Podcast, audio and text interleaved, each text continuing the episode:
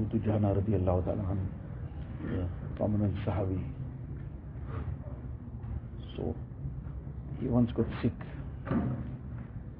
People came to visit him. When they came, they noticed that he is, his face is extremely bright, like in happiness. Sometimes a person is sick. So just merely one look at him will tell you that this person is not well, he's ill, because his face shows it, that this person is suffering from some difficulty. So now he was quite ill, and sometimes in that severe illness a person is even concerned whether I will even survive this illness. But here he is sort of bubbling with happiness. So he asked him that how is this? What's the issue here? So he perhaps might have been somebody close to him. So to give a lesson, so he mentioned, look, I have hope in Allah Ta'ala due to two particular aspects. I'm inshallah hopeful that on the basis of these two things, Allah Ta'ala will forgive me and inshallah I will not go through any difficulty. What are the two things?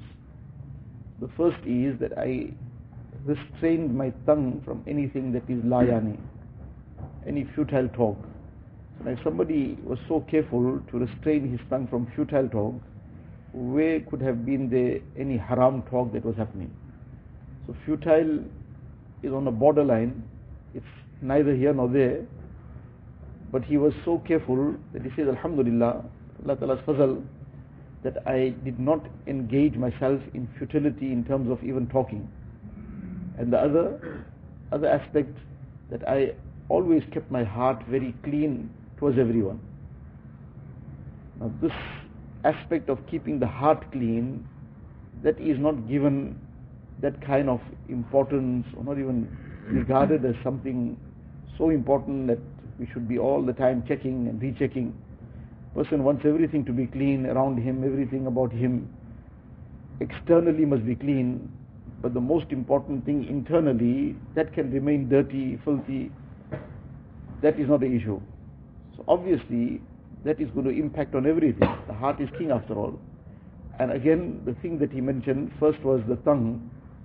The tongue was clean from anything that was even layani that impacted on the heart. Because there's a direct link of what a person speaks also, all this impacts on his heart. How he speaks, what he speaks. So now he kept his heart very clean. This gave him that hope that inshallah Allah Ta'ala will accept this and give me Jannat.